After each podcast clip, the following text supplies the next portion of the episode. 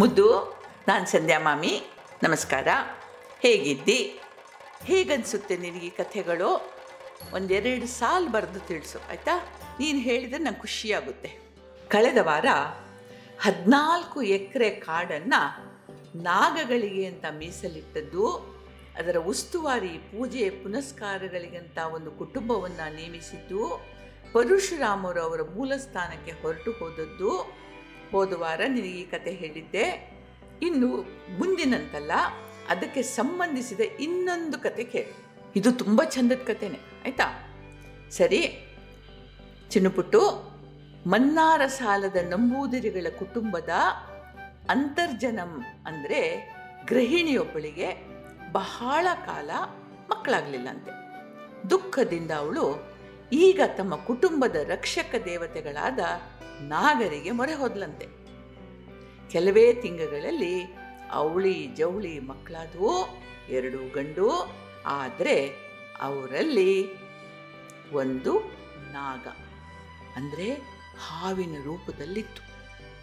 ಅದಕ್ಕೆ ಮಾತು ಬರಲಿಕ್ಕೆ ಶುರುವಾದ ಕೂಡಲೇ ಅದು ತಾಯಿಯನ್ನು ಕುರಿತು, ಅಮ್ಮ, ನನಗೆ ನಿಮ್ಮ ಕುಟುಂಬದ ಮೇಲೆ ಅಪಾರ ಪ್ರೇಮ, ಅಭಿಮಾನಗಳಿವೆ. ಇಲ್ಲಿಯವರೆಗೆ ನೀವು ಮುಖ್ಯವಾಗಿ ಈ ಕುಟುಂಬದ ಹೆಂಗಸರು ನಮ್ಮನ್ನು ತುಂಬ ಚೆನ್ನಾಗಿ ನೋಡ್ಕೊಂಡಿದ್ದೀರಿ. ಆ ಕಾರಣಕ್ಕೆ ನಾವು ನಿಮಗೊಂದು ವಿಶೇಷ ಗೌರವ ಕೊಡಲಿಕ್ಕೆ ನಿರ್ಧರಿಸಿದ್ದೀವಿ ಅಂತ ಅಂತು. ಆ ಮಗು.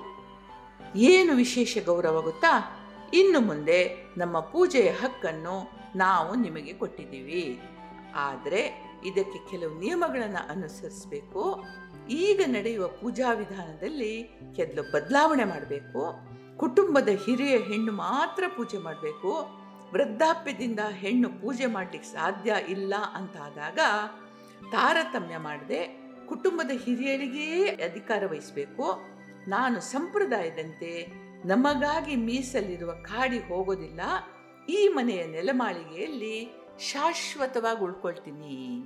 ವಿನಾಕಾರಣ ಅಲ್ಲಿಗೆ ಬಲ್ಬೇಡಿ ನನ್ನ ಶಾಂತಿಗೆ ಭಂಗ ತರಬೇಡಿ ಅಂತ ಹೇಳಿ ಆ ನಾಗ ಶಿಶು ತಾಯಿಗೊಂದು ಮಂತ್ರೋಪದೇಶ ಮಾಡಿ ನೆಲಮಾಳಿಗೆಗೆ ಹೊರಟೋಯ್ತಂತೆ. ನಂತರ ಮಗುವಿನ ತಾಯಿ ತನ್ನ ನಾಗ ಶಿಶುವಿನ ಅಪ್ಪಣೆಯಂತೆ ಸಂಸಾರದ ಸಮಸ್ತ ಸುಖಭೋಗಗಳನ್ನು ತ್ಯಾಗ ಮಾಡಿ ನಿಷ್ಠೆಯಿಂದ ನಾಗಾರಾಧನೆಗೆ ಶುರು ಮಾಡಿದ್ಲು. ನೆಲಮಾಳಿಗೆ ಪ್ರವೇಶ ನಿಷೇಧಿಸಲಾಯಿತು. ಅಪರೂಪಕ್ಕೆ ಒಮ್ಮೆ ಅದರ ಮುಚ್ಚಿದ ಬಾಗಿಲು ತೆಗೆದು ಪೂಜೆ ಮಾಡ್ತಾ ಇದ್ರು. ನಾಗ ಶಿಶುವನೊಂದಿಗೆ ಹುಟ್ಟಿದ ಮಗು ಬೆಳೆದು ದೊಡ್ಡವನಾದ ನಂತರ ಪುಟ್ಟು ಆ ಮನೆಯ ಜವಾಬ್ದಾರಿ ವಹಿಸ್ಕೊಂಡ, ತೀರ ಹಳತಾದ ಮನೆಯ ದುರಸ್ತಿ ಮಾಡಿಸಿದ, ಆಗ ತನ್ನ ಅವಳಿ ಸಹೋದರನಿಗಾಗಿ ಒಂದು ದೇವಸ್ಥಾನವನ್ನೂ ಕಟ್ಟಿಸಿದ. ಅವನ ಶಿಲೆಯ ಮೂರ್ತಿ ಮಾಡಿಸಿ ಆ ದೇವಸ್ಥಾನದಲ್ಲಿ ಪ್ರತಿಷ್ಠಾಪಿಸಿದ. ಇದು ಮುಂದೆ ಮನ್ನಾರ ಸಾಲ ದೇವಸ್ಥಾನ ಅಂತಲೇ ಪ್ರಖ್ಯಾತವಾಯಿತು. ಭಕ್ತರು ಸಾಲು ಕಟ್ಟಿ ತಮ್ಮ ಕಾಮನಾ ಪೂರ್ತಿಗಾಗಿ ಪ್ರಾರ್ಥನೆ, ಪೂಜೆ ಮಾಡೋಕ್ಕೆಲ್ಲ ಬರೋಕ್ಕೆ ಶುರು ಮಾಡಿದರು. ಇಂದಿಗೂ ಈ ದಿನದವರೆಗೂ ಅದು ಬಲು ಕಾರ್ಣಿಕ ದೇವಸ್ಥಾನ ಅಂತ ಖ್ಯಾತವಾಗಿದೆ ಅಂತೆ. ಇದು ಒಂದು ಕತೆ. ಹೀಗೆ ಇನ್ನೊಂದು ಕತೆ. ಈ ದೇವಸ್ಥಾನಕ್ಕೆ ಪ್ರತಿದಿನ ಕಾಣಿಕೆಗಳು ಬರ್ತಾ ಇದ್ವು. ಅದರಲ್ಲಿ ತರಕಾರಿಗಳು ಇರ್ತಾ ಇದ್ವು. ಒಂದು ಬಾರಿ ಈ ತರಕಾರಿಗಳ ರಾಶಿಯಿಂದ ಒಂದು ಕುಂಬಳಕಾಯಿಯನ್ನು ಕದ್ದು ಒಬ್ಬ ಮನೆಗೆ ತಗೊಂಡು ಹೋದ. ಒಳ್ಳೆ ಬೆಳೆದಕಾಯಿ ರುಚಿ ರುಚಿಯಾಗಿ ಮಜ್ಜಿಗೆ ಹುಳಿ ಮಾಡು ಅಂತ ಹೆಂಡತಿಗೆ ಹೇಳ್ದ. ಅವಳಿಗೆ ಭಯ ಆಯಿತು. ಮನ್ನಾರ ಸಾಲದ ನಾಗದೇವರ ಸೊತ್ತಿದು ನಾನು ಇದನ್ನ ಕತ್ತರಿಸೋದಿಲ್ಲ. ಧೈರ್ಯ ಇದ್ದರೆ ನೀವು ಕತ್ತರಿಸ್ಕೊಡಿ, ಆಮೇಲೆ ನಾನು ಅಡುಗೆ ಮಾಡ್ತೀನಿ ಅಂತಂದು. ಇವನು ಕಾಣಿಕ ಗಿರ್ನಿಕ ಎಲ್ಲ ಮೂಢನಂಬಿಕೆಗಳು ನನಗೇನು ಹೆದರಿಕೆ ಇಲ್ಲ ಅಂತ ಹೇಳ್ತಾ ಒಂದು ಕತ್ತಿ ತಗೊಂಡು ಕುಂಬಳಕಾಯಿ ಒಂದೇ ಹಾಕ್ದ. ಒಳಗೆ ಹಾಕಿದ ಕೂಡಲೇ ಕುಂಬಳಕಾಯಿ ಎರಡು ಭಾಗ ಇಟ್ಟು ಪುಟ್ಟ, ಒಳಗೆ ಏನಿತ್ತು ಗೊತ್ತಾ? ಹಾವು ಸುರುಳಿ ಹಾಕಿ ಕೂತಿತ್ತು. ಈಗ ಹೆಡೆ ಬಿಚ್ಚಿ ಬುಸ್ ಅಂತು ಇವನು ನಡು ಹೋದ, ಉದ್ದಂಡ ನಮಸ್ಕಾರ ಹಾಕಿ ಮಣ್ಣು ತಿನ್ನುವ ಕೆಲಸ ಮಾಡಿದೆ ಸ್ವಾಮಿ. ಕ್ಷಮಿಸ್ಬಿಡು. ಕುಂಬಳಕಾಯಿನ ಮನ್ನಾರ್ ಸಾಲಕ್ಕೆ ವಾಪಸ್ ಕಳಿಸ್ತೀನಿ. ಅದರೊಂದಿಗೆ ತಪ್ಪು ದಂಡವಾಗಿ ಹತ್ತು ನಾಣ್ಯಗಳನ್ನು ಹುಂಡಿಗೆ ಹಾಕ್ತೀನಿ ಅಂತ ಬೇಡ್ದ. ಹಾವು ಹೊರಗೆ ಬಂದು ಸರ ಸರ ಹೊರಗೆ ಹೋಗಿ ಮಾಯವಾಯಿತು. ಇದೊಂದು ಕತೆ. ಅಂಬಲಾಪುರದ ಹತ್ತಿರ ಇದ್ದ ಥೇಕಜಿ ಅನ್ನುವ ಕಡೆ ಒಂದು ಹಲಸಿನ ಮರ ಇತ್ತು.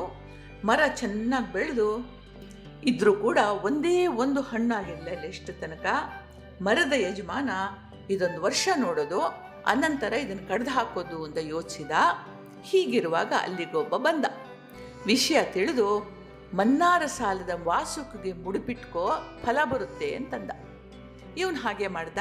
ಆವಾಗ ಜೂನ್ ತಿಂಗಳು, ಮಳೆಗಾಲ, ಸಾಮಾನ್ಯವಾಗಿ ಹಲಸಿನ ಮರ ಹೂ ಬಿಡೋದು ಚಳಿಗಾಲದಲ್ಲಿ, ಡಿಸೆಂಬರಲ್ಲಿ.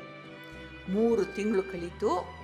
ಮರೆದೊಡೆಯ ಪುನಃ ಹರಕೆ ಹೇಳ್ಕೊಂಡ, ಮರದಲ್ಲಿ ಹಣ್ಣಾದರೆ ಎರಡು ಹಣ್ಣು ಮನ್ನಾರ್ ಸಾಲಕ್ಕೆ ಕೊಡ್ತೀನಿ ಅಂತಂದ ಆಶ್ಚರ್ಯ ಎಂಬಂತೆ ಒಂದು ವಾರದಲ್ಲಿ ಹೂ ಬಿಡೋಕ್ಕೆ ಶುರುವಾಯಿತು. ಹೂ ಕಾಯಾಯಿತು. ಆಶ್ಚರ್ಯ ಎಂದರೆ ಎಲ್ಲ ಜೋಡಿ ಹಣ್ಣುಗಳು. ನೋಡಿದವರು ಮೂಗಿನ ಮೇಲೆ ಬೆರಳಿಟ್ರು ನೂರಾರು ಕಾಯಿಗಳು, ಎಲ್ಲ ಜೋಡಿ ಜೋಡಿ. ಒಂದಕ್ಕೊಂದು ಅಂಟ್ಕೊಂಡಿತ್ತು. ಕಾಯಿ ಬಲಿತು ಹಣ್ಣಾದವು.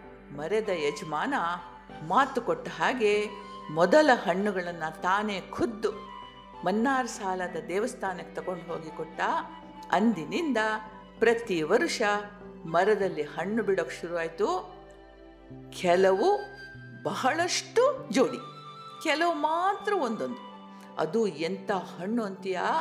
ಹತ್ತು ಮೈಲು ಸುತ್ತಮುತ್ತ ಅಂಥ ರುಚಿಕರ ಹಲಸಿನ ಹಣ್ಣಿರಲಿಲ್ಲಂತೆ ಕೆಂಪು ಮಿಶ್ರಿತ ಹೊಂಬಣ್ಣದ, ಅಂದರೆ ಹೊಂಬಣ್ಣದ, ಹೊನ್ನಿನ ಬಣ್ಣಂತೆ, ಚಿನ್ನದ ಬಣ್ಣ. ಜೇನಿನಂತೆ ರಸ ತುಂಬಿದ ಸಿಹಿ ಸಿಹಿ ದಪ್ಪ ತೊಳೆಗಳು ತುಂಬಿದ ಹಣ್ಣುಗಳು ಕಾಯಿ ಇರುವಾಗ ಮಸಾಲೆ ಹಾಕಿ ಮೇಲೋಗರ ಮಾಡಿದರೆ ಹತ್ತು ಮನೆಗೆ ಪರಿಮಳ ಅಂತೆ. ಇನ್ನು ಉಪ್ಪು ನೀರಿಗೆ ಹಾಕಿಟ್ರೆ ಸೈ ನಾಲ್ಕು ವರ್ಷ ಕಳೆದ್ರೂ ಬಣ್ಣ ರುಚಿ ಬದಲಾಗ್ತಾ ಇರಲಿಲ್ಲ. ಉದ್ದಕ್ಕೆ ಸಣ್ಣಕ್ಕೆ ಹೆಚ್ಚಿ ತೆಂಗಿನೆಣ್ಣೆಯಲ್ಲಿ ಗರಿ ಗರಿ ಕರೆದು ಒಂದಿಷ್ಟು ಉಪ್ಪು ಉದುರಿಸಿದ್ರೆ ವರ್ಷ ಇಟ್ಟರೂ ಹಾಳಾಗ್ತಿರ್ಲಿಲ್ಲ. ಇಂದಿಗೂ ಮಲಯಾಳ ದೇಶದಲ್ಲಿ ಈ ಜಾತಿಯ ಹಲಸಿನ ಮರಗಳು ಇವೆ. ಇವತ್ತಿಗೂ ಇದೆಯಂತೆ. ಎಂಥ ಕತೆಗಳು ಪುಟ್ಟ? ಈ ಬರೆದವನಿಗೆ ಎಂಥ ತಲೆ ಇರಬೇಕಲ್ವಾ? ಏನೇನು ಕಲ್ಪನೆಗಳು ಇಮ್ಯಾಜಿನೇಷನ್ನು ಇರಲಿ, ನನಗೂ ಖುಷಿಯಾಯಿತು, ನಿನಗೂ ಖುಷಿಯಾಯಿತು. ನಮಗೆಲ್ರಿಗೂ ದೇವ್ರು ಒಳ್ಳೇದು ಮಾಡಲಿ. ಜೈ ಹಿಂದ್.